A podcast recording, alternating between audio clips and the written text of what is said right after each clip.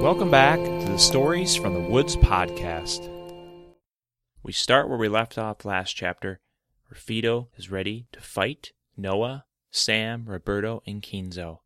This involves an intense battle between them, so just be prepared for the violence and sadness that occurs as a result of this battle. Chapter 5 The Challenger The dagger shot out a beam at Fido and hit him in the leg.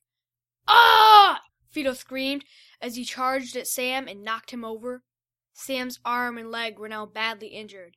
Sam! yelled Noah, and Noah ran over to check on Sam. Help! screamed Roberto as Fido smacked Roberto in the face, leaving a nasty gash.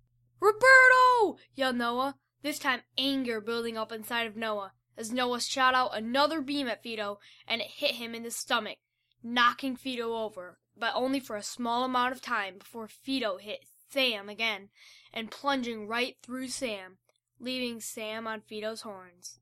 Sam was dead. Sam! No! screamed Noah as Noah ran towards Fido, slicing the blade through Fido's head. No! yelled Fido as Fido dropped dead on the floor of the broken shack. No! said Roberto. Sam, no! As Roberto burst into tears, trying to stop, but couldn't. Kinzo was now running back towards his shack at full speed, and soon the ground was shaking like mad, and Noah was running with Roberto by his side. We need to get out of here, yelled Noah over the loud thunder sound that was really the sound of Fraser's full army charging after them. Noah and Roberto ran fast to catch up with Kinzo and finally did.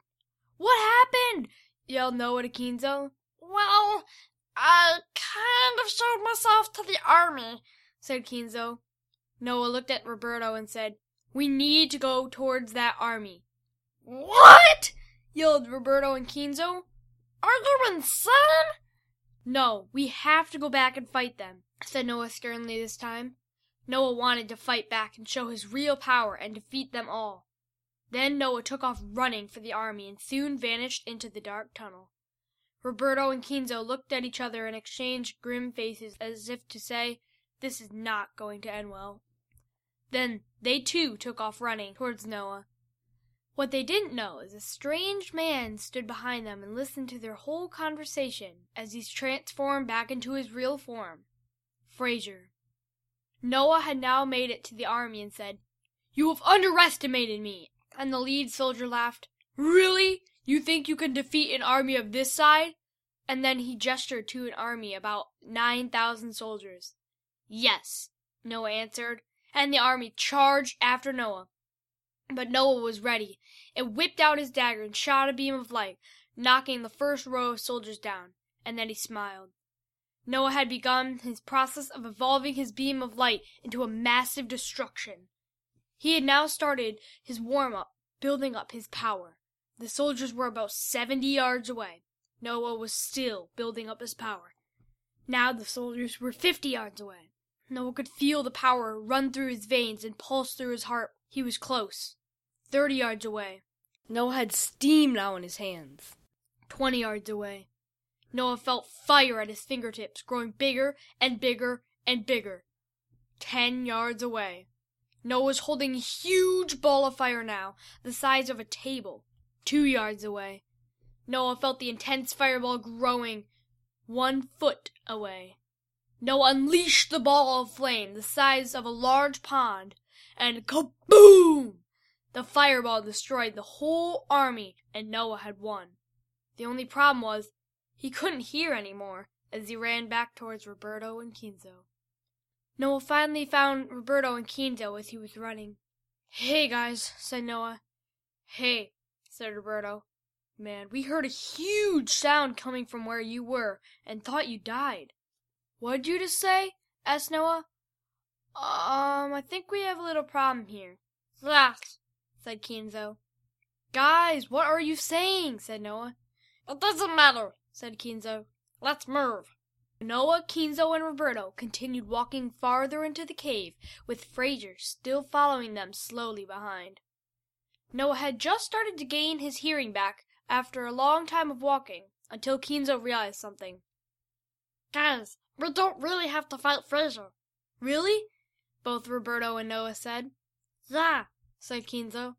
We've been fighting for a reason, but you realize Fraser's weak right now, and there aren't many who live down here. But those are still precious lives of people that can only live in this cave, said Noah. He's right, said Roberto, admitting that Noah had a point. Guys, wait up! yelled Taylor. Taylor! said Roberto and Noah. Where's Sam? Taylor asked. Well, uh, he was kind of killed, said Roberto as he started to burst into tears again. No! yelled Taylor as she fell to the ground crying. What's the big deal, guys? said Liliana as she came running in with a notepad. Ugh, said Noah. Why do you have to bring a notebook everywhere? I like to take notes on many things, said Liliana. Well, well, well. What do we have here? said Fraser, walking up towards them. Look like we have a couple more guests in the cave. Ah! yelled Liliana and Taylor. Yeah, said Noah plainly. Fraser the Krillis is who we've been fighting for the last few days. Get away from my notepad! yelled Liliana. Don't talk to your master that way, Fraser boomed. Now, Noah, do you care to battle? No, said Noah. But I like to beat you down to mush. Then let's get this party started. Excuse me, but the odds of Noah winning are a 2.67% chance. How about with a magic dagger? Said Noah with a smile on his face. 78.9%, said Liliana. Good. Now we can start. This concludes Chapter 5 The Challenger from the Cave of Lencross story.